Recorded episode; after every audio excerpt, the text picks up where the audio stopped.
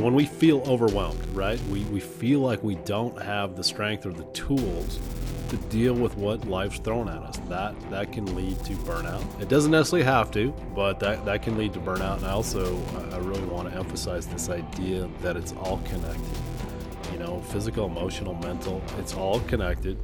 We can uh, we're gonna feel it in all those in the, all those areas. And and if you're um, mentally, emotionally burned out, uh, you're gonna feel it in your body. You're gonna have fatigue. You're gonna feel uh, low on energy. You know, all those things that I mean that's real. Welcome to the Forging Metal Podcast with your blacksmiths Tara O'Brien and Ron Duran Jr. Come inside and grab your hammer. The fire is hot and ready. It's time to harden up. Let's get to work. The forge is now open.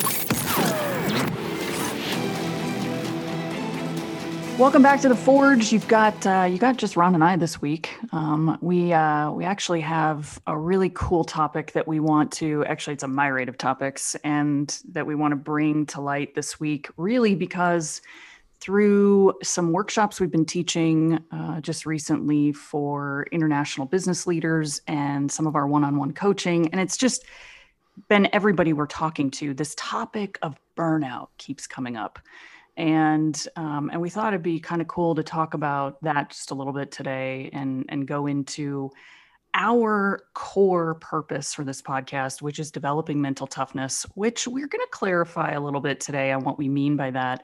But part of that developing mental toughness is about how you manage the shit that goes on in your life, right? The stress, the burnout, the lack of motivation, the and the frustration, the um, the ability to be a good leader at work. So we're going to talk about a lot of different things on on that in that realm today. Yeah, as Tara said, it's it's you guys know this. It's prevalent right now. I, I get you know I get communication from my students, uh, clients. The burnout is real the lack of motivation is real. Uh, people, some people, I, I'll be honest, some people are just hanging on. Right now, they're hanging on, saying, "I have no motivation to do anything," and and so this is this is I think this is a topic that resonates with a lot of us right now. Obviously, because of COVID, but again, as we always like to say on here, it's not just COVID. This is this is not a new thing. This is this has been around for a while. But let's talk about this idea of how do we how do we maybe navigate burnout? How do we do better at it? Or, or how do we how do we combat it? I, I don't know what the word is. Maybe it's manage. Um, I, I, don't like the word control because you know we're human beings and um, these things get off the rails sometimes, and so control does feels a little. As, as somebody that's a, a, recovering control freak, I, I, don't like to use the word control. I like manage better, and so we'll talk about how do we manage that that burnout. How do we, you know, I'm not here to give you a, a a magic bullet of how I'm not going to tell you that I can make you be motivated every day. All right. And I think Tara would agree. All these tools are going to help most of the time, but there's just still going to be some bad days, right? There's going to be days when we don't feel like getting out of bed. Uh, and I think we need to realize that's that's normal. That's part of the game. Um, and it's, and we, we don't want to let that become an albatross, right? We want that to be a small bump in the road, not something that, that sucks us into maybe a vortex where one bad day turns into a lot of bad days. Which so, is I your mean, mantra. Really, you say, I mean, one bad day is okay. Maybe even two bad days is okay. But uh, a lot of what we try to share with everyone through the guests and through some of our knowledges, we want to mitigate those bad days as much as possible. We want to limit them. And I think that's the key. It's not getting rid of them, it's just limiting them. Yeah, and that's, that's such a good point. Let's let's jump right into this idea. I think you guys, if, if you're a regular listener, you probably have an idea, kind of our notion of what is mental toughness to us. I mean, if we if we look at a definition, the one that I like to use, it, it's a plastic personality trait, uh, which determines in large part how individuals deal with stressors, pressure, opportunity, and challenge.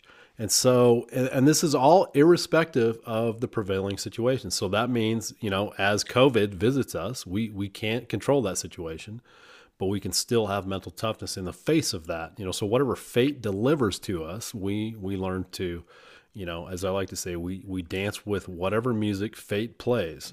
And so that's mental toughness. But we also want to be very clear about our messaging on this podcast and all the work we do in webinars and teaching is that maybe a softer version of mental toughness. We want to allow for bad days. We want to allow for struggles. We want to allow for failure. These are all still part of mental toughness. And not everybody you know is gonna is gonna sell that to you. Uh, I'm uh, you know there, there's some people out there that that are in the mental toughness game that that really have the messaging they never have a bad day. They're always on. They're always strong. Our message is not that. Tara and I both have bad days, and and we want to make sure that you all realize that the bad days are part of the game. Everybody we know has yeah, bad days, yeah. right? It's if they don't tell, if they don't, if they don't say they have bad days, they're lying. Uh, that's so true. You know, part of mental toughness, in my opinion, is also awareness. And I think, you know, how many of you out there say, "Oh, I'm so burned out." I mean, I've probably said that hundreds of times in my life. I hear it from people, especially in this past year. I hear the word burnout so often. But how often do we actually know what that means? And how often, if we were to say, What do you mean burnout? You're burned out. What does that mean? What does that feel like in your body? How does that affect you throughout the day? And I think until I actually read the definition, I was like, huh, I sometimes I don't even know when I say I feel burned out what that is or where it's coming from or oh my gosh, how to fix it. Right? So I think that the first step to mental toughness is awareness. And with this busy world that we live in, and with a, a global pandemic, and with teaching kids at home, um, going through school, and dealing with the emotions of all of our friends and family, when do we have the time, a lot of us will ask, to sit and be self aware? But I think the key is if we can have that self awareness and we can realize what's happening, we have a better chance at, at tackling it. And so here's the definition for burnout and see if any of it resonates with you. Right? It's a state of, get this, emotional, physical, and mental exhaustion caused by excessive and prolonged stress. Hmm. It occurs when you feel overwhelmed, emotionally drained, and unable to meet constant demands that surround you. I don't know. anybody, anybody else resonate with that and think, oh my gosh, I never put words to it. But yeah, that's exactly how I've felt. Oh, I don't know, for a year. well the parts to, to kind of emphasize here is, is when we feel overwhelmed right? We we feel like we don't have the strength or the tools to deal with what life's thrown at us. That that can lead to burnout. It doesn't necessarily have to but that that can lead to burnout. And i also i really want to emphasize this idea that it's all connected. You know physical emotional mental it's all connected we can uh, we're going to feel it in all those in the, all those areas. And and if you're um, mentally emotionally burned out uh, you're going to feel it in your body. You're going to have fatigue. You're going to feel uh, low on energy you know all those things that i mean that's real. That's not just in our imagination. The mind body connection is real. And uh, we, we need to make sure that we pay attention to that. And, and so the system is going to be is going to be fatigued it's going to be burned out and it's not going to perform at its highest level when we get in this state. And you know think about i mean we've all heard so many different um, in so many different ways how just stress you know the stress of your job the stress of a move the stress of switching jobs the stress of being unemployed whatever it is stress affects our uh, physical or mental health right? And uh, i mean 77% of americans experience stress that does affect their physical health 77%. Now, that's not the same in other countries. Americans are really good at stress, but 40% of Americans suffer from anxiety because of that stress. These are like heavy numbers and proven statistics around how stress can actually um, affect obesity and heart disease. Even they are finding research now that it's linked to Alzheimer's, right? Diabetes, of course, depression. And here's one that a lot of people don't think about. And when I started thinking about stress back in 2015, gastrointestinal problems right? Your microbiome how you digest food how your how your digestive system is linked to your mind. And there's so much study and research to say if you are suffering from stress anxiety depression or just overwhelm and burnout guess where you feel it first sometimes in your stomach. And you see that when you're reaching for the Tums and the Rolaids and, um, and you say, I can't eat that. This is a place to start. So it, Ron's totally right. It, it affects you. It's a, it's a triad, right? Mental, emotional, and physical all goes together, which is kind of scary. Yeah, it's funny you bring this up. Uh, if I if I you know hit the rewind button to my life about five years ago, I would my routine before I went to bed was take two Tums and a Zantac. That was how I got through a night.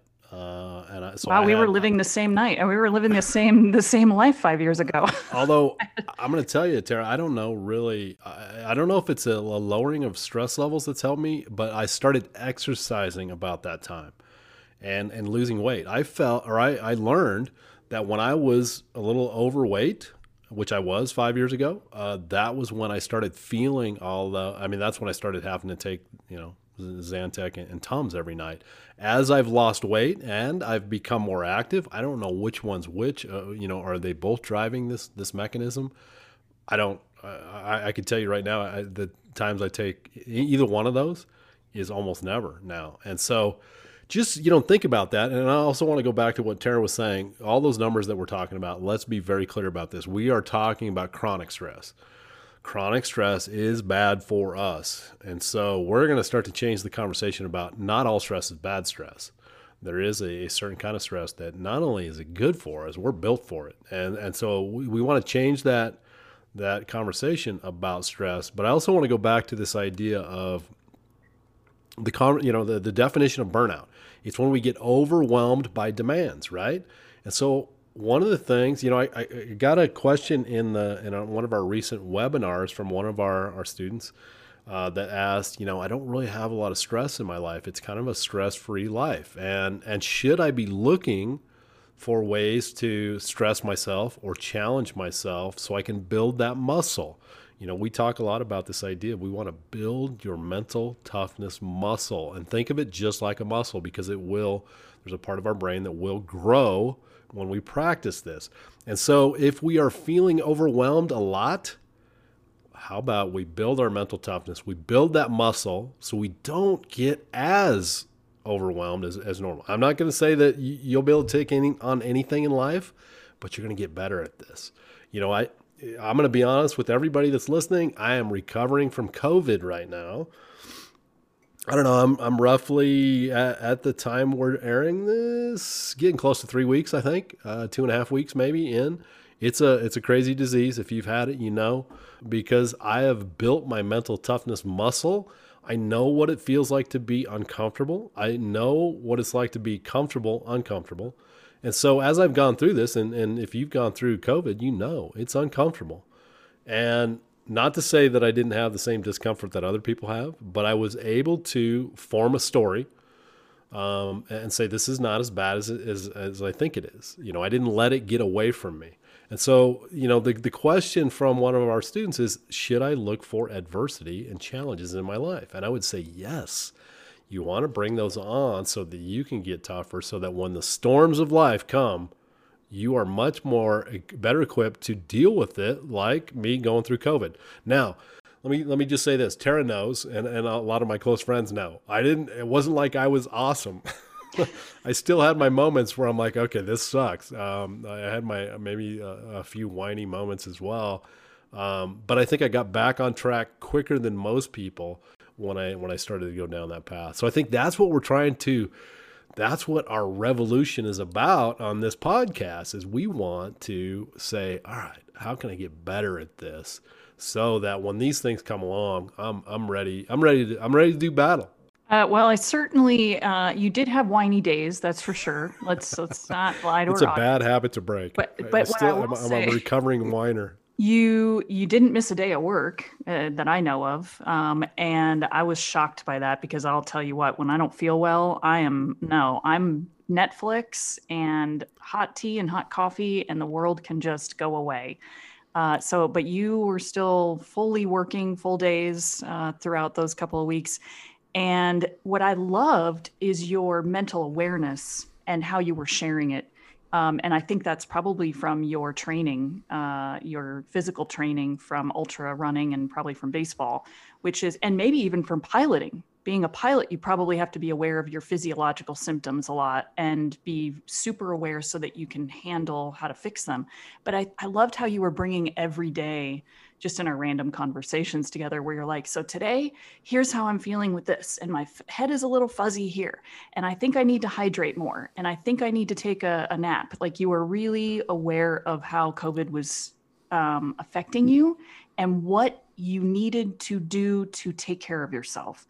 I didn't feel like you were like, Tara, I'm just going to push through this and I'm going to barrel through it and I don't care. You were like, you know what? I think today is a day that I need to just let my body rest and i think that um, that's mental toughness at its greatest not you showing up to work yeah. every day it was you being mentally aware and adjusting whereas a lot of people would say i'm not going to be weak i'm going to push through this i'm not you know and and you were like no today's a day i need to hydrate yeah, you're you're talking about what you you mentioned earlier. It's about self awareness, right? And, and, I thank you for all that. Uh, you make me sound, you know, maybe more impressive. Oh, you still whined. Don't worry. but but yeah, we want to practice that self awareness. Uh, I think that's a, such a key part uh, of this. But here's the thing. Here's an example of of my thought process as I was going through this. I think at one point I told Tara I feel like I'm at about 30% capacity. You know, I was always doing a little bit of an assessment of okay, where am I at? Of course, that's that's just my my my assessment. I don't know, you know, there's nothing to nothing no metrics that I have to to say that's real or, or not. But I was like, okay, I feel like I'm at about 30% capacity.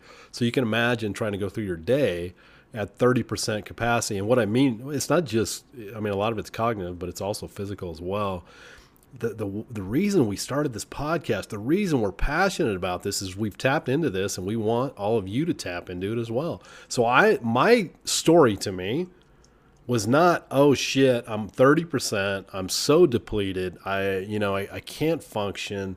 I said, huh, I'm 30%. What if I could perform at my normal level on 30% capacity? Wouldn't that be a great challenge? That's the way I looked at it. And and some days I succeeded, some days I didn't. Most of my students and my clients, I was still coaching, I was still teaching, had no idea that I had COVID. Um, I told them later in the game, and they said, "Oh my gosh, we didn't even know." And so I think I pulled it off, at least in short, you know, short, short stretches where where I could say, "Okay, I can function at 100% with only 30% you know, of my capacity. So that was again, instead of me dreading this and seeing it as a threat, as seeing it as a negative, I said, "Oh, this is going to be fun. Let's see what I can do with this this challenge that I have. Certainly not a challenge I welcomed, not a challenge I wanted." But I still said, what can I do with this to kind of have fun with it and maybe, you know, get some good out of it? And here's the thing I feel like I'm at about 70% now, and I feel like Superman. once you can once you can make that happen uh, at 30% once you get to 70% it's like holy moly this is this is great. And so these are all the tools that i use and, and, these are tools that as as things come up in your life that just let's let's be honest that suck. There's going to be things that suck. And we can we can whine about it and we can go into you know negative and, and you know the negative downward spiral and despair and, and say life's not fair. I did have a moment of that I had a friend that I text and I go, God, this sucks. This is not fair. Again, get out of that and, and change the story. You know, change the story. How can I look at this as actually a good thing? How can I use this as as a way to get stronger? And we're gonna we're gonna go into in this podcast uh, a couple of tips and tricks that we've uh, used, stolen from other way smarter people on mitigating and uh, noticing burnout and how to kind of change the story, like Ron was saying earlier, because it's it's incredibly powerful. Uh, so we'll share some of those. Before we get there, Ron, I want to go back really quick and ask you. I know your life changed massively five years ago. Um, put yourself back like six or seven or eight or nine or 10 years ago, did you have the same mental toughness? Absolutely not, and that's kind of what what set me off on this journey. I, I think I may have shared this in a previous podcast, but I woke. I, I just it was it was kind of like a, a, moment where I woke up and said, "Man, I mean, when I was a young man, you know, high school, I was a high school wrestler. Uh, there's there's no better proving ground. You can't convince me there's any better proving ground than being a high school wrestler with mental toughness. I was tough back then. And I think, you know, through my 20s, it started to bleed off. And then, you know, 30s and 40s, I, I was, I turned into this soft person and uh, I had, you know, very minimal mental toughness. And, and that was kind of my, again, we go back to self awareness I finally it finally dawned on me. Although I went through a lot of my life not even realizing that I was slipping into this, and I also didn't realize that slipping into this mode of being, you know, usually in the in the literature you're going to hear it called mentally sensitive, not mentally weak. Um, but I, but I didn't realize I was slipping into being mentally sensitive, um, and I also didn't I didn't realize the cost of that. And so the self awareness, I just one day woke up and sometimes we have a catalyst, right? I'll be honest. I was breaking off an engagement. Uh, there was a, there was a lot of catalysts that that you know maybe call it a midlife crisis. I, I don't like that word, but a midlife awakening. I don't know. There were some things in my life that triggered this, but I also had to have that self awareness to say, wait a minute, is this the person I want to be? Am I proud of who I am right now? And that was me opening my eyes to no, I wasn't proud, I, and I wasn't happy that I had become so soft, and then I started down the road, and it was a hard journey to build that mental toughness back up. But you all can do it. Um, many of the things we talk about and our, our amazing guests, you see it from all walks of life you know, on this podcast, right? Just such a diversity of guests that have done hard things, that that have figured it out and have found fulfillment. And if you like the word happiness, they found happiness. I like fulfillment better, but they found that through doing hard things. And that's our message here is don't shy away from that. Actually embrace the hard things. And so I don't know, Tara, are do you have a similar story of did you ever go through you know a, a mode of life where you started to get maybe soft because i mean in your military background holy moly you had to be mentally tough with all those things you did and it was a different kind of mental toughness, Ron. that was yeah. a uh, adapt, overcome, and compartmentalize your entire life so that you can push forward. That was the uh, David Goggins version of mental toughness back then.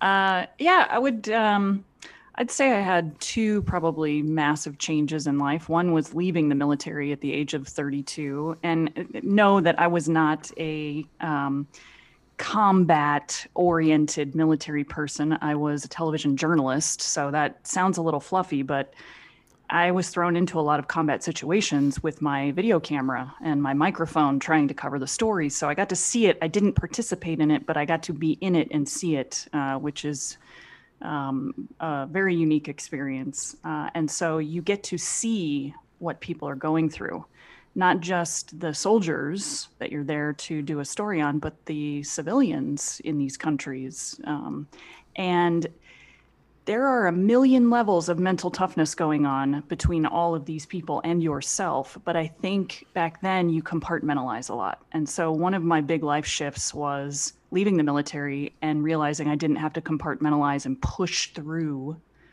uh, struggles or pain, but I could actually take time to become self aware that's a, that's an interesting that's an interesting mountain to climb well, when you decide to become self-aware. Let me tell you. Did, yeah, did did you feel like you had to to hold that in? Show Absolutely. no weakness. Absolutely. And, you know, part of that's military training, which makes a lot of sense. Um, if you're going to experience the life that the military provides you, even outside of wartime, it is necessary, in my opinion, It is necessary for some of that conditioning. Um, and it works really, really well. Um, but it's only necessary in that environment. It's not necessary once you leave that military environment. All but right, yes, let, us you know, let's you unpack need it. this. You need it back. You need it in Let, the military. Let's, let's unpack this. Right now, I'm doing a challenge that, that some of you probably are familiar with. It's it's you know, I think the challenge actually is do 22 push-ups a day for 22 days, something like that, for veteran suicide. And and I'm doing that with with some friends of mine. I'm I'm not hitting every day because of my COVID taking me out of commission, but um, I'm doing my best. And so this is a real thing, right? Veteran suicide is a real thing. And and so I wonder if there's a connection here of tamp down those feelings, don't show emotion, and is there a connection with with veteran suicide? And so I, you know, I talk to my students all. You got to let it out. We talk about emotions. I just I just did a lecture with my students talking about emotions, and and so when do we show it? When do we hold it back? I think, and this is going to start to get into the world of em- emotional intelligence. And So, you know, but I, I, I very much, uh, very strongly counsel my students find a way to let it out. Suppressing your emotions, we we probably know this is not healthy. Now, in a moment where maybe it's a crisis situation, combat situation, you're going to suppress that because it, it's not going to be helpful. There's such thing as emotional contagion, and if you panic, people around you are going to panic. So we, we know this from from a, a lot of psychology and neuroscience. But at, at, after that moment is over, you got to find a way to get it out. You got to get it out. And so I don't know about you, Tara, but one of the best ways for me to do that is journaling. Um, some other ways that I would recommend is talking to a friend, get it out that way. Talking to a therapist. I had a student say, you know, I asked my students, I go, what's a great way to do this? And, and he almost wanted to apologize. Well, maybe you, you go see a therapist. I'm like, no, no, maybe, no apologizing. There is nothing wrong with that. I've gone to a therapist. I would go to a therapist again. Sometimes we need that. So, journaling, talk to a, a close friend. Um, you know, therapy is a great way. Exercise is a great way. Um, but but find a way to discharge that emotion because we don't want to bottle it up and carry it around. We know from all kinds of research that is not good for our health. And so I don't know, Tara, if if did you feel like did you have a way to discharge that? And uh, number one, and number two, did you feel like it was it was weighing you down if you bottled it up? No, I mean, I wasn't aware. Uh, I was in the military from 20 to 32 years old. And these are, you know, these are difficult years to be self aware anyway. Um, and uh, everything is about the experience and, and just doing, doing, doing, and sleep, which we're going to talk about here in a few minutes. Not important. Sleep is not important. Sleep when you're dead. You don't sleep when you're young. Um, and so, uh, you know, I wasn't self aware of any of the problems it was causing me. Um, and I know to answer your question, I did not have a way to release. Uh, I think I did that through extreme sports, you know, um, rock climbing or surfing or uh, scuba diving. And I was always searching for the adrenaline rush. And I think that might have been my unaware release. Uh, but no, this is where the military fails. Um, and uh, this is a whole other podcast. this is where the military fails. They teach you to compartmentalize and hold it in, which again, I say is very important for that job, but they do not teach you how to release. They don't teach you while you're in uniform how to release, and they certainly do not teach you how to release when you leave the military. And this goes back to your veteran suicide.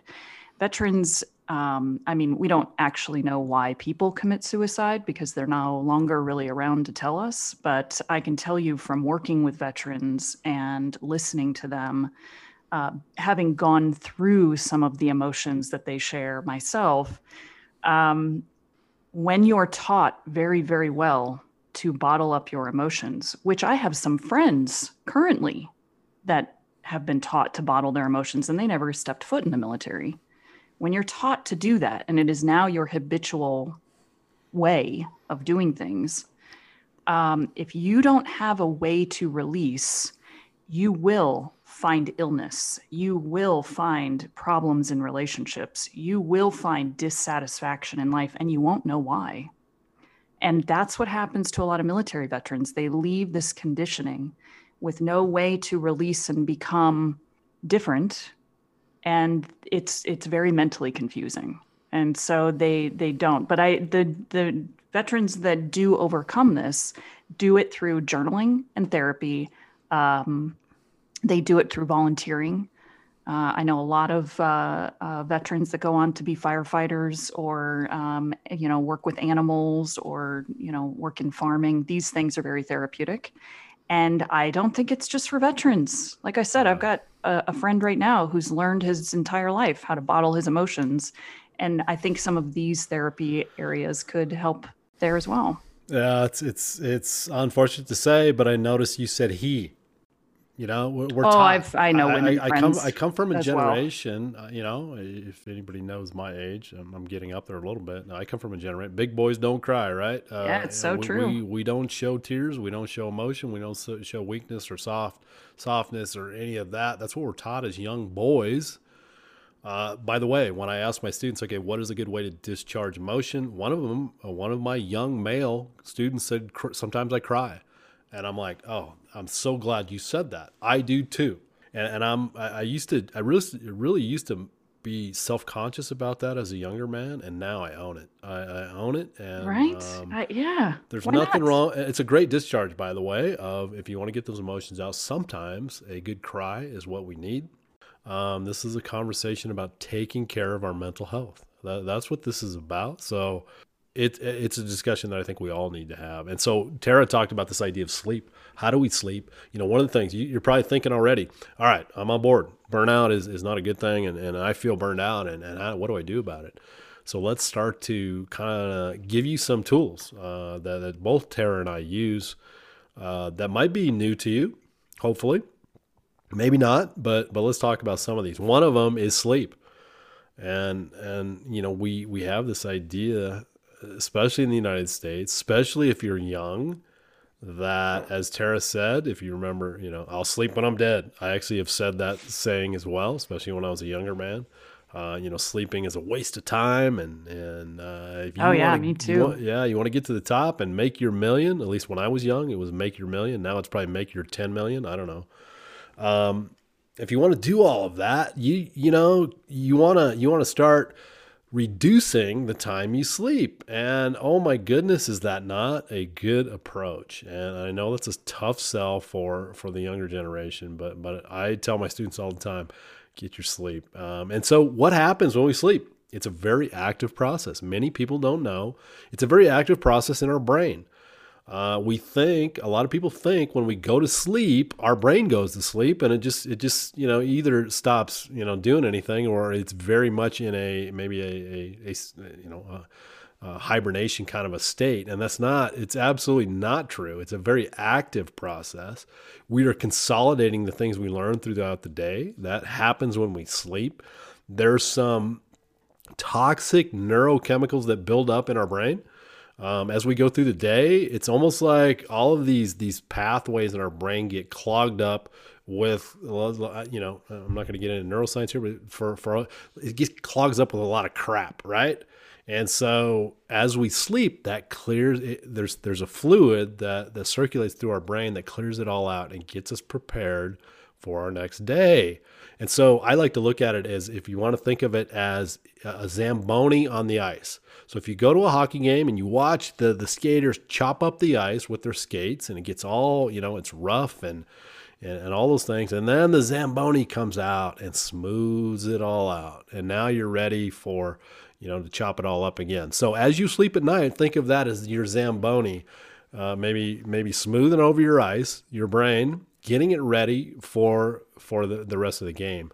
And so as we get up in the morning, we are we're we're recharged, ready to go, and there are just all kinds of things that come out of that better decision making, less uh, less violence. Uh, we don't get as upset with people. We're less negative.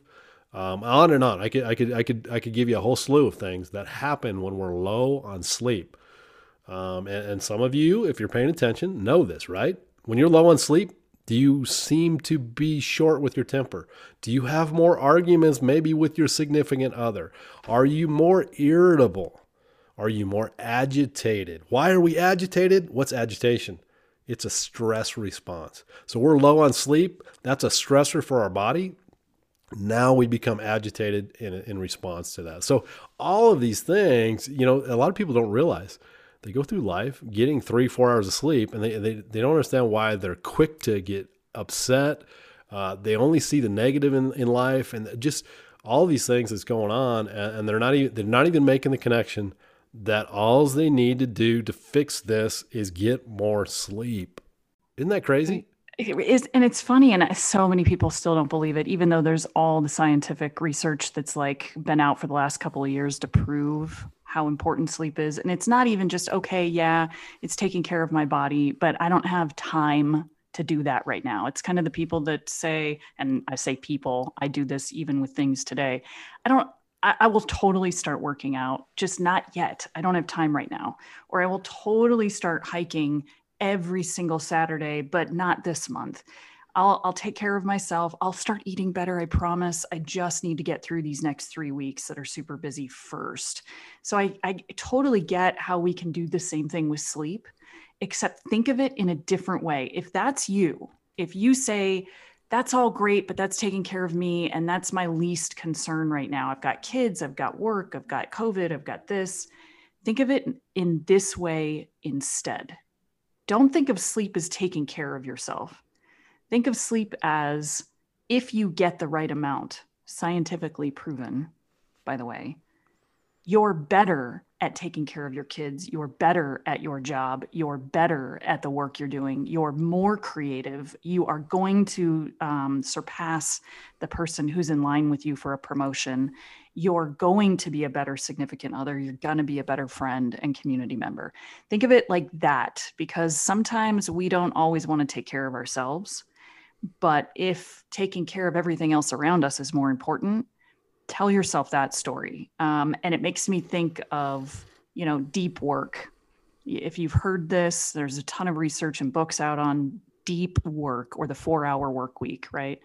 If we really focus well for a few hours, we get more done than if we work hard on 18 different projects throughout the day. If we focus on one thing for a few hours, we're so much better than if we focus on 18 things for a few hours. We're more productive. Think of sleep in that sense. And I, we talked about this in a fabulous podcast. I think it was uh, podcast number five with John Fitch, right? Creating a rest ethic to match your work ethic. Um, he has a great book out there uh, called Time Off right? And this all goes hand in hand with time off is not just about taking vacations. Time off is about really recharging so that you can actually be 10 times better at everything you do all day. And if we get five hours of sleep, imagine, I mean, we all plug our cell phones in, right? Every day we plug our cell phone into the wall because of why? Because it has to recharge. When do we do that for ourselves? Why don't we do that? We deplete our battery life as well, which means we start functioning at lesser strength, at lesser, slower speed. So when we plug ourselves back in at night for the eight hours, the same as our cell phone needs, we actually function better the next day with everything we do. Forget about the fact that you're taking care of your mind and body, right? We actually are better Think about it when you are only on three or four hours of sleep. Isn't the next day hell versus an eight hour sleep?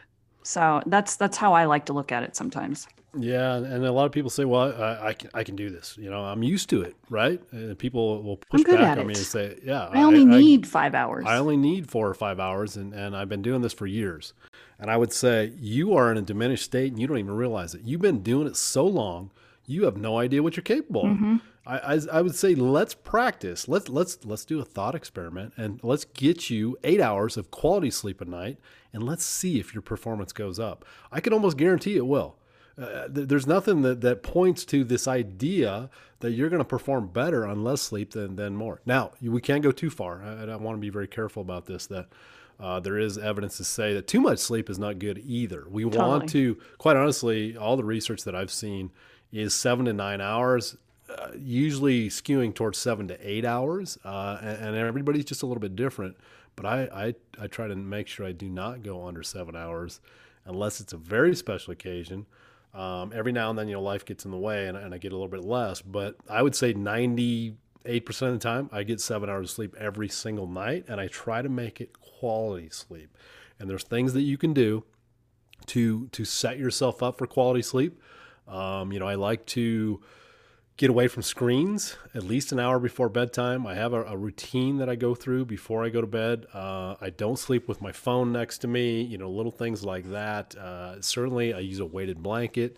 I ha- I pay a little extra for a nice mattress. Uh, I like to keep my room cool. These are all things that I've experimented with throughout my life to to make the sleep environment more conducive to to getting into good quality sleep. And you can play around with these uh, and, and, see what works with you. You know, some people like to really make sure all light. You know, you have a very dark bedroom. All light is is, is kind of extinguished. Uh, that doesn't bother me as much, but but you can play around with that. Um, so I guess where I want to go with this is is like Tara said not only the sleep thing, but but self care. If you don't like that idea of self care, if that's weakness to you, like like Tara said, change the story to say I'm going to perform at a higher level if I can take care of that. This is a quick break to say if you or your workmates, your friends, family, any of you are experiencing burnout, overwhelm, trouble being productive, you might find yourself being distracted or exhausted, or quite frankly, just plain unmotivated. Ron and I want to invite you to join us on June 10th for a workshop on how to work with stress, anxiety, and fear so that you can create a better life. You see, these three things are inevitable. We are all going to experience stress, anxiety, and fear no matter what.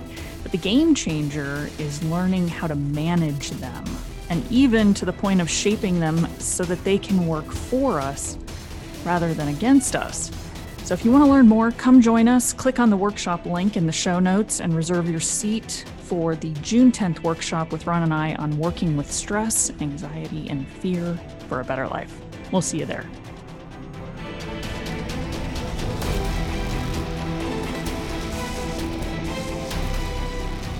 Here's the thing we get so wrapped up in this idea of quantity over quality.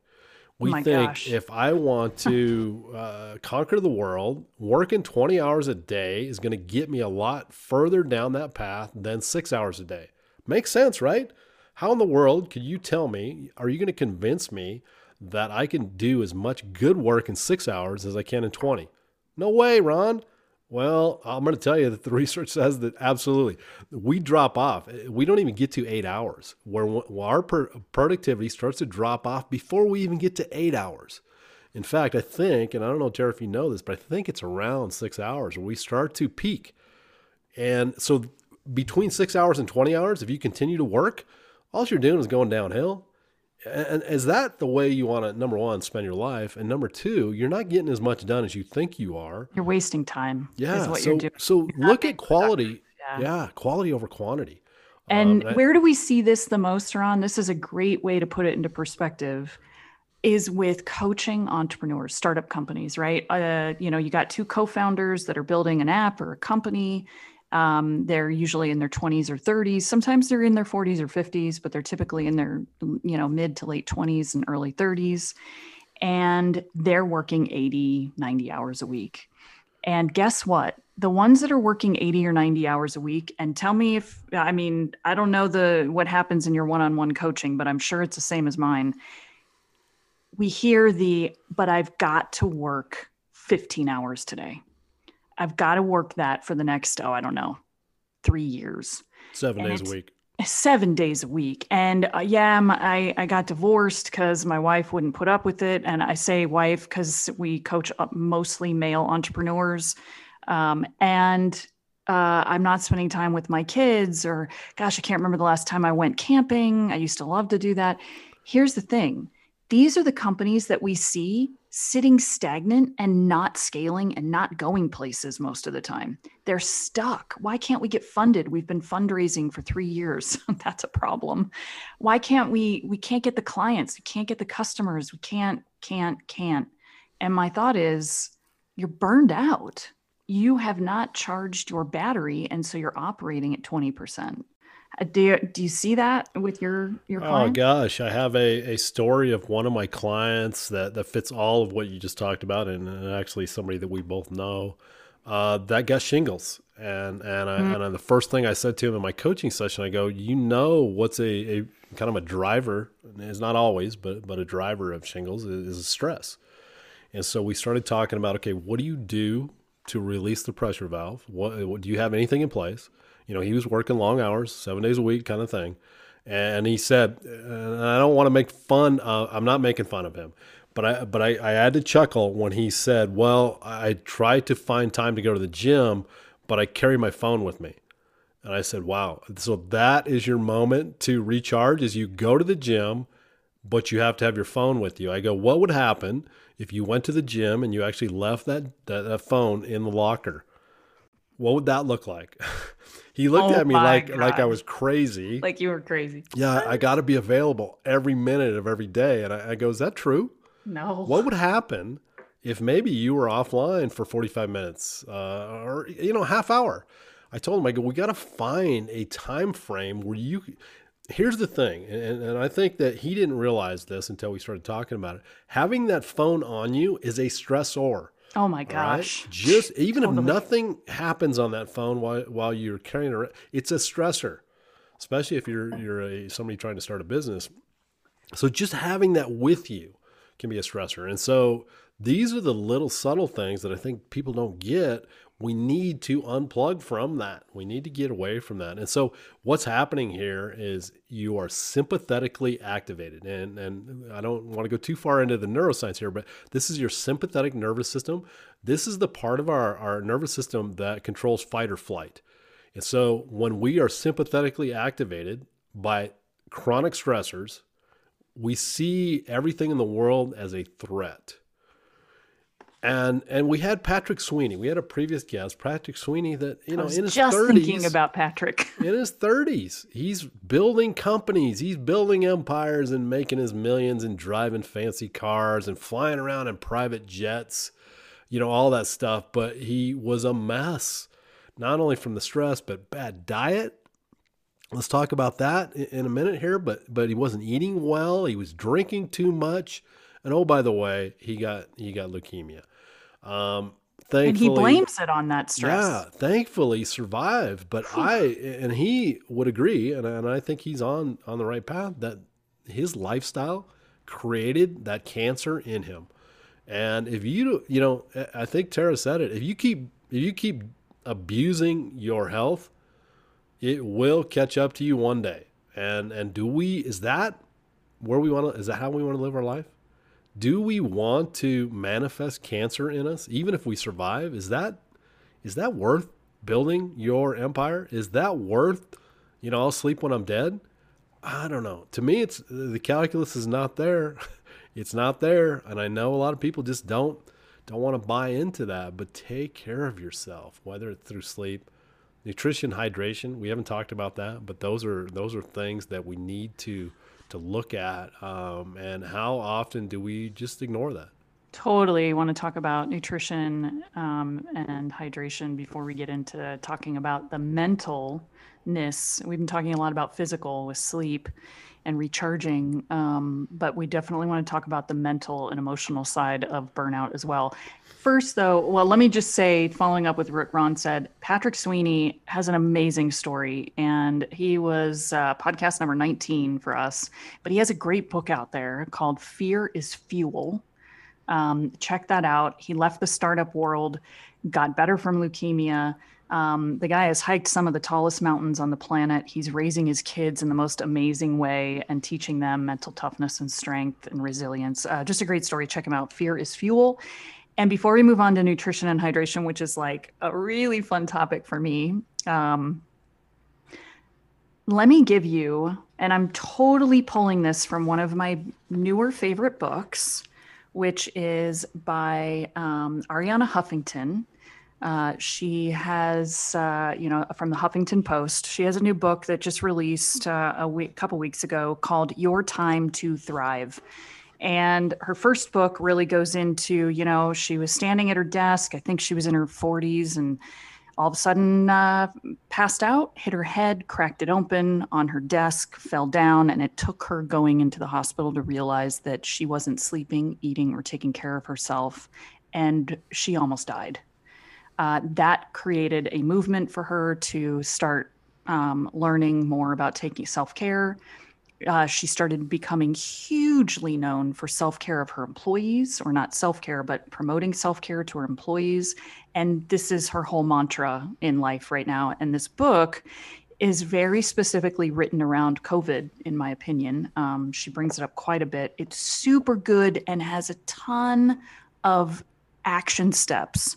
Rather than just talking about the problem, she gives you some great new ways to change habits. And I'm just going to give you a taste from her chapter on sleep, which is fabulous. Um, she brings in a lot of famous people. You know, Tom Brady is in this chapter about how um, these people have become self aware and how it's changed their lives. But at the end of every chapter, she has a little section called micro steps. That's the theme of this book is micro steps because we we never want to change habits. Ron, I know you have strong feelings on this and New Year's resolutions, which I hate. We never want to change habits in big, giant ways because we always fail. We almost always fail. And then that's really disheartening. And then we don't want to do it anymore, right? I'm going to lose 20 pounds New Year's Day, and it doesn't happen within the first three weeks. So we quit. How about just saying, I'm going to go for a 10 minute walk every day? That's a lot more achievable. Micro steps is scientifically proven to be the way to change habits. And her micro steps for sleeping better because a lot of us struggle to even fall asleep right? First of all get the tvs out of your bedroom. Let me just tell you that. I've never had a tv in my bedroom for this specific reason. It's terrible. It's the worst thing you can do. And now it's our phones. Wait a minute.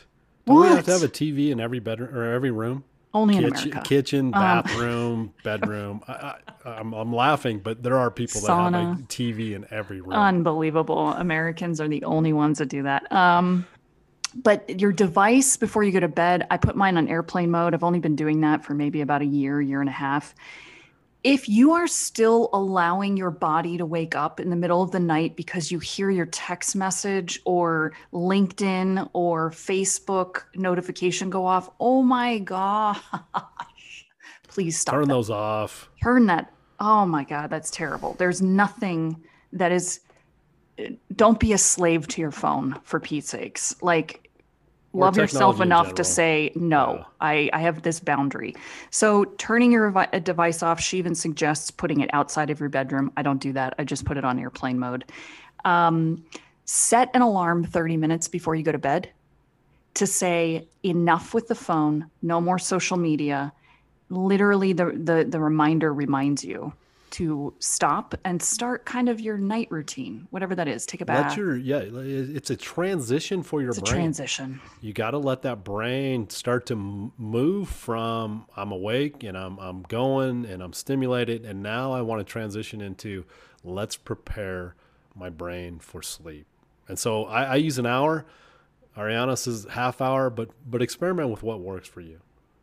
Um, sleep apps. I have a, a sleep app called Sleep Cycle, which is kind of fun. It's it's gamified sleep for me, and I get to do a sleep audit. I get to. It's the first thing I look at after I get out of bed and shower. I'm like, let me see how my sleep audit went for last night. It's just kind of fun, um, and it motivates me to to get better sleep. As I'm holding my coffee up right now at 10 o'clock in the morning, my time. Uh, set a caffeine cutoff I lived in Europe for so many years where we drank espresso after dinner. That was just the way it is. So caffeine doesn't really affect me past a certain time of night, but most people it does. And so if it does, set a cutoff. Otherwise, that's going to keep you up until one, two, three in the morning. Um, you know, making your your bedroom a sanctuary of quiet. Uh, Ron, you said that you like to keep your room cool. There's it's actually one of her micro steps with proof that uh, um, that that you know actually lets you stay asleep. I will. How many of you wake up in the middle of the night overheated? Right, it, your body will wake you up if the temperatures are too hot.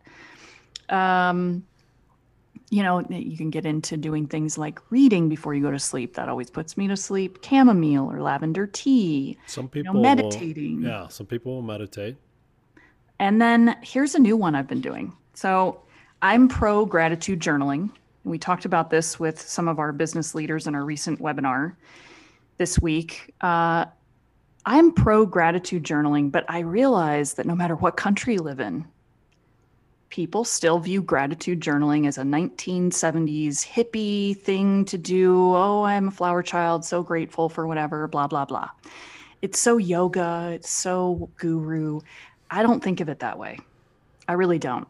I think of it as rewiring your brain, right? We talk a lot about changing the narrative, changing the story, taking control over your thoughts.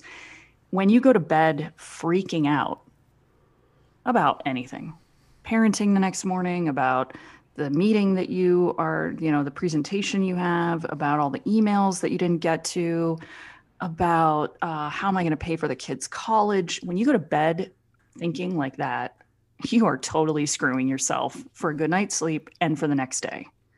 And it just perpetuates, it goes on and on and on and on. Right. Um, I know people that have night and morning anxiety, like panic attacks when they go to sleep and when they wake up in the morning because of these stressors. That is nothing but the story in your head, and you are allowing that anxiety to unfold. I say just change the narrative to what was so awesome today? What am I excited about tomorrow? It's kind of tricking your brain. So, gratitude journaling to me is tricking your brain. It actually puts me to sleep and I wake up feeling great. So try it. Just, you know, if you think it's weird, don't tell anybody about it. Just make it your own special secret. yeah. You know, I used to be the guy that thought that was all touchy feely crap. Um, and I, gosh, I, let's, let's just start with this. Tara is right on. I've read a lot of research on gratitude. Overwhelmingly is it effective? And so what it's doing i mean there's some good things. Number one so it's easy. It's easy to do. Um, I, for a long time i did a, a, gratitude journal. I still practice gratitude but i don't do it in, in quite the formal way because i think i've trained myself to look for it. Here's something that may surprise you. Our neurobiology is not designed for gratitude our neurobiology is to look for threats in our environment that is what it's trying to do. So it's always on the lookout for the negative, right? That's why we gravitate toward news headlines that are negative. All of the things that, that we get sucked into usually are negative things, and we're just it's like we're our brain is drawn to that. Well, I mean, let's not be too critical of our brain. It it's trying to keep us alive, and so that's his job is say look for threats, look for threats, look for threats we want to start to change that. We can change that. And so we want to develop a new habit. And, and that's where gratitude journaling comes in. There's two things that are going to happen when you start gratitude journaling. Number one, you're going to focus on the good things in your life. And, and if you have breath in your lungs, there's something good in your life. All right. If you say, well, my life sucks and I don't have nothing to be grateful for, I'm going to say, try harder because there's something there. If you're still breathing, you have something to be grateful for. So, number one, it's going to teach you to focus not only in the moment on gratitude, but when you do a gratitude journal, let's say, you know, I do this every morning. when I used to do it, it was every morning. And as I went through my day, I go, okay, what am I going to put in my gratitude journal tomorrow? So I was on the lookout all through my day of what can I write in my journal that I'm grateful for. So so it's it's not only uh, helping you as you write it down in your journal, but it's helping you throughout the day. And in time, this becomes a habit. Now, instead of looking for the negative, we're looking for the positive. We're looking for what is what is great going on right now. And and just to hammer this point home, I had one of my students ask me. Um, he said, "How, you know, sometimes I get off the cuff questions, and I love this for my students. But he says, "How do you get through a bad day, Professor Durant?" Uh, and you know, I'd never been asked that before, and without hesitation, I said, "Gratitude." When gratitude really becomes powerful is when you're having a shitty day. Stop, just No stop, kidding. pause, and say, "What can I be grateful for right now?" Even if it's just, uh, you know, taking a breath of sweet air into my lungs, I can say, "Ah." you know, I'm healthy. I just took a breath. I'm still alive. I'm still in the fight. Maybe that's all you need.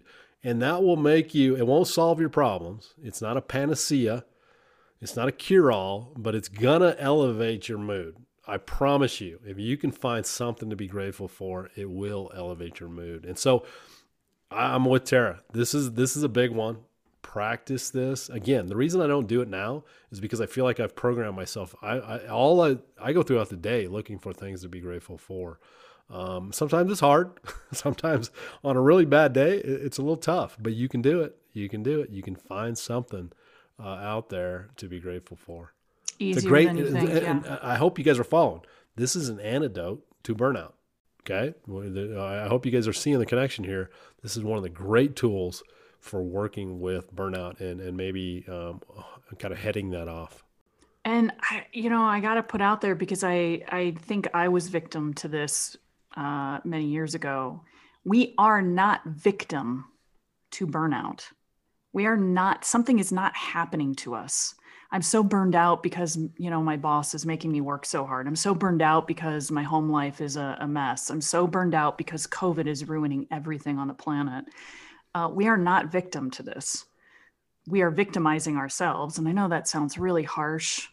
Um, I have been guilty so many times. We are victimizing ourselves in letting that narrative burn us out. And so everything we're talking about here is how do we change the narrative? How do we become more aware?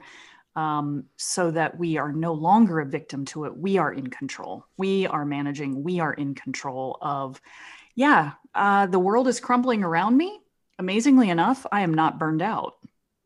Versus the person standing right next to next to us, going through the exact same thing. That is that person you know that just whines and complains and bitches all day, bringing everybody else around them down. Right? It's just narrative. We now want to talk really quick about before we get into mental and emotional side of burnout, um, the physical aspect that is not about narrative, which is nutrition, exercise, and hydration. The things that we put off because we just don't think they're that important. Except I have been horrible, still am very bad at hydrating. My entire family is this way. I have now had to set an alarm on my phone to tell me to hydrate throughout the day. My sister has to wear a Fitbit that tells her to hydrate throughout the day um, because hydration completely alters our mental state. Isn't it crazy to think that not hydrating can cause depression? Not hydrating can cause you to be angry. These things are true. And not hydrating, think about it, your brain needs water.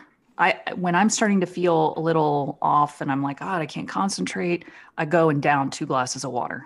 I know that's what's going on. Um, I'm starting to slowly get on board with this idea. I mean, one of the, one of the biggest drivers of fatigue is dehydration. Oh, totally. Um, and so if you're not, you know, you're feeling like your energy levels are going down, drink some water. Uh, you know, as Tara said, if you can't concentrate, maybe it could be food, but it could be it could be just a matter of taking getting some water in you. Uh, I know if I get really dehydrated, I'm gonna get a headache, and I can almost always, if I feel that coming, you know, that headache's coming on, and I think it's because I'm dehydrated. I can drink some water. I don't need Advil. I don't need Tylenol. I just drink some water and it goes away. Same Isn't that here. crazy? Yeah. We don't wild. need drugs a lot of times. We just need to take care of ourselves by drinking enough water. So I'm going to leave it to you to decide what enough water is. You're going to feel better when you're more hydrated, when you're getting good food in you. Our brains use how much of our I mean how much of, of our daily calories does our brain use? This this little thing between our ears roughly about two to three pounds. It's not very, you know, the, the, the mass of our brain compared to the rest of our body is very small, but it uses about roughly about 20% of the calories we burn in a day. All right, it's very uh, it's very energy hungry. It needs it needs uh, good food. And so when you're suffering from, you know, again, you're not thinking straight, you're not making good decisions. Think about water and think about food. Now, again, the brain likes glucose. So just be careful with this idea of, okay, Ron, glucose, isn't that what's in a Snickers? Well, yeah. That's not what you want to eat. Not, not the same kind it'll, of glucose we're talking about here. It'll help, but it's not that's not what I'm talking about when I say good food. We and by the way, a lot of people do that. They reach for some sugar to to pick me up, but we there's all kinds of mechanisms that say that's not good. We're going to get a pick me up for a short amount of time, and then we're going to go into a a down period. So just just realize we want to get some good food in us. We we want to we want to take care of that system. Again, this is all driven toward not only burnout, but also if we want to perform at our best level, well, and we all hear, you know, eat healthier, eat this way, don't eat that way. Um, I've actually taken it to the extreme in the last five years to solve my own health issues. Uh, I think I have probably about two PhDs without the PhD uh, in nutrition. And it's fascinating to me. It's a really fun hobby to learn um, about how genuinely nutrition affects the body. And there's a great book out there. Uh, Ron and I have both I, I, listened to it on audiobook. I'm not sure if you read it or listened to it, but it's uh, by Aubrey Marcus, who I just love, uh, called Own the Day, Own Your Life. And there's just some fun stuff in there. He's super funny uh, from how to have great sex to how to drink a bulletproof coffee in the morning. Like he, but he gets into the science of food and nutrition which I love in a super fun way. So if you want like an introductory and some habit changing things that are fun, Aubrey Marcus, we'll put it in show notes. Own the day, own your life. Um, for me, I think the way I think of it, I love thinking about things scientifically, right? So uh, I'm a big uh, food grower. And you think about it this way, right? If you've ever grown anything, even a plant inside your house, you've heard N NPK, right? The initials for nitrogen, phosphorus, and potassium. If your plants start having issues, their leaves turn yellow, their stems are thin and weak, uh, they start getting brown spots. It's this really fancy dance of nutrients, right? Our bodies are the same way. If plants die with not enough nutrients or the wrong nutrients, right? They they have problems. They get sick. They get cancers. They die. So you tell We're me if I eat McDonald's way. every day, that's not good? That's probably not going to get you anywhere, Ron. Uh, and I'm going to go back to any of you that take Tums. Please, please ditch the Tums. I know that they help in the moment. You are killing your body. Do a little bit of research on why Tums. Just Google why are Tums bad for me. Oh, just uh, yeah. So uh, bad. Uh, so so so I'm, bad. I'm gonna die. I think I ate those like candy for for way too many years. You would have noticed all the problems happening. Oh. But yes, uh, so think of it that way. Think of nutrition and water as if we didn't water and nutritionize our plants, if that's a word, um, they would die and have have cancers. We're the same way. Talked about the mental side of it a little bit with gratitude. Um, and we talked a fair amount about reframing the story that's going to be in the category of, of maybe the mental side of it and, and how we can we can work uh, to combat um, burnout. But then there's the emotional side. So you want to you want to look for opportunities to get some play um, into your life and maybe some creativity. You know I, I do paint my number right now uh, and this was this has been a new thing with covid. Uh, i never did it before and i absolutely love it. I always felt like there was an artist within me with no talent and I still I still kind of believe that. So paint by number is a great way for me because I have no talent, but I still feel like I'm I'm becoming this. Maybe I'm I'm being a I'm playing the part of an artist. So it's been fun to do that. Uh, maybe you look for things. Whether it's playing a musical instrument or whatever, to to unplug from you know the technology and and and and the doom scrolling, you know the social media, get away from those screens and do something where you're painting or you're, you know, maybe it's pottery, uh, you know, something creativity or creative like that. Maybe it's writing. I'm, I'm writing a book right now. So that can be something as well. And I always feel like when I do that, I feel recharged. And so I try to, you know, build that into my day where I'm going to say, okay, and I put it into my schedule. Okay, this is my hour for painting And and by the way, I like to throw that in between, you know, cognitive, you know, heavy lifting. So if I I, I got to grade some papers for an hour, and then I say, okay, now I'm going to take an hour to paint, and then I'm going to go back to grading papers. You know, I do things like that to cycle between stress and rest for my brain. Stress and rest as you've probably heard me talk about on this podcast, stress plus rest equals growth. We need to have stress and rest. Not all stress is bad. We started this podcast saying chronic stress is bad. We want to avoid that. But transient, moderate stress is good. Transient means it, it comes and it goes, right? So we want to be able to turn it off, go from a cycle of, of a stress load.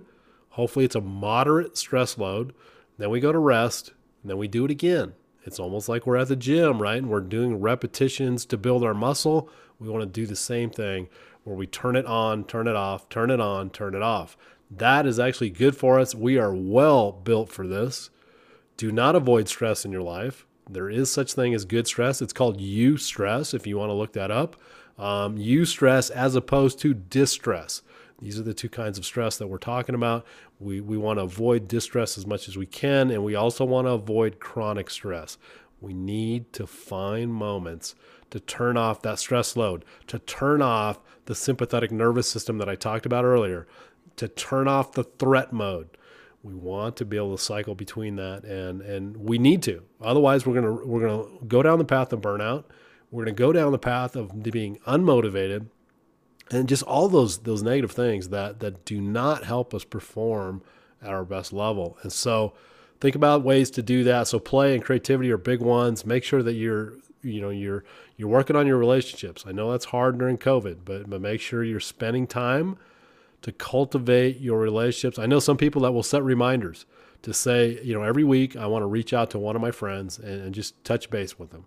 Yeah, I I love the calendaring, right? It sounds maybe a little uh disconnected or unemotional because we should just want to do these things, right? Repair. We get, we get busy though, right? But we get busy. But you know what? Here's the thing put it in your calendar and do it. Um, we just coached uh, a young lady earlier this week who says, I, I don't, um, I can't find the time to do these things and I don't feel that I deserve them. And, and my advice was put it in your calendar the same way you would put a meeting in your calendar and give it that high of an importance level. And someone taught me this years ago and I have just started really using it in the last especially with COVID. Oh my gosh when you're at home more often than not, it's so easy that your whole life and your work life and your social life and your sleep time, it all blends into one never ending day that lasts 365 days. So I have become um, very intimate with my calendar. And I sit down usually on Sunday evenings with a glass of wine and I watch something mindless and I just put down how I want my week to look. I have meetings clearly. I have things I have to do, but I, I I schedule in some of the things we're talking about here. I schedule in micro steps. I schedule in a um, three hours on a Friday afternoon to go hiking because I deserve that, right? I schedule in a call to an old friend.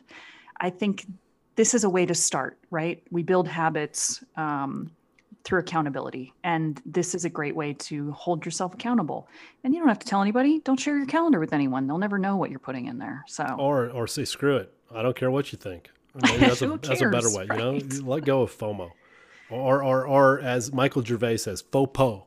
He likes to use FOPO, fear of people's opinions. Oh, let it man. go. Let it go. You know, live your life. And and I, I I'm I'm I'm going to go against Tara. You don't even need to hide it put it out there. Give the middle finger to people that don't. Well, I'll, I'll, tell you, yeah, I haven't spent hardly any of my life caring what other people think, um, but I have a lot of friends well, that do. Uh, yeah, what a, a lot of people do. Thing. A lot of people what a do. debilitating thing. Social media is built on this. Just get on, rid of it. Built on comparison Man. and built on what do people think of me. You know, you keep mentioning this micro steps. Another book, if you want to check it out, one of the books that I have my my students read is called Tiny Habits by mm, Dr. B.J. Fogg, uh, and he is quite honestly. Uh, he's amazing. Uh, well, he's. I think he's done a lot of the original research that maybe Arianna is actually um, kind of using in her book as well. But he's done a lot of the original research on this idea of make these habits small. do little things instead of these big daunting things that that uh, Tara said earlier usually lead us to failure and then we we don't feel good about ourselves so start small do little things find you know your success you get empowered and then grow from there. So i think micro steps or tiny habits whatever one you want to call. So some of these things may not be you know obvious. And so hopefully we've we've taken you on a journey today to help you maybe think about behavioral change. At the end of the day nothing changes. If nothing changes right this is great. We it's fun to listen to somebody that inspires us or motivates us, and then it, it just dies, right? And we do nothing with it. Uh, whether it's a podcast or a, a TED talk or or whatever it is, maybe you know, uh, uh, it could be anything, right? It, we we get all fired up and then and then it dies. It dies on the vine, and we need to water that plant, and we need to we need to keep that alive and say, I'm going to make changes. I'm going to do something different because of what I heard on this podcast. So that's my challenge to you is find one thing. Don't find 10. Find one thing from this podcast that you say, that makes sense. I want to try that. And I like to say, try it. If it doesn't work for you, that's great. But give it an honest chance. Don't don't give up after a day. I always like to say give it a give it a few weeks um, where you're actually very actively trying to change this. See what kind of benefits you get from it, because more than likely, um, I'm confident all the stuff we threw out there today. Uh, there's some things in there that you will find benefit in. I, there's no doubt in my mind. So try it, and and that's how we change, and that's how we get better, and that's how you know we live a better life. And we would love to dive deeper with you. Uh, go to our website, which is forgingmettlepodcast.com, um, how to work with us. We'd love to uh, work with you either one on one or in groups. We do a lot of group or teams, especially in, in corporations and businesses, bringing some of these discussions to light, right? Um, or if you want to do a deeper dive on what we've been talking about today, we actually extend out on June 10th um, what our, the discussion was today, working with stress, anxiety, and fear in order to live a better and more fulfilling life. And that's on June 10th. We'll throw that uh, link to that event. It's a three hour workshop. We'll throw that in the show notes and would love to see you there. But I love what you said, Ron. Start with one thing just make a commitment to one thing and do it for 30 days. Make it small, get your micro steps, your tiny habits, and, and run with it. And let us know. We'd love to hear from you and, and say, you know, how are things going? You know, reach out to us on social media and let us know how that journey's going as you learn mental toughness, resilience, and grit, and become just just a better person because of that.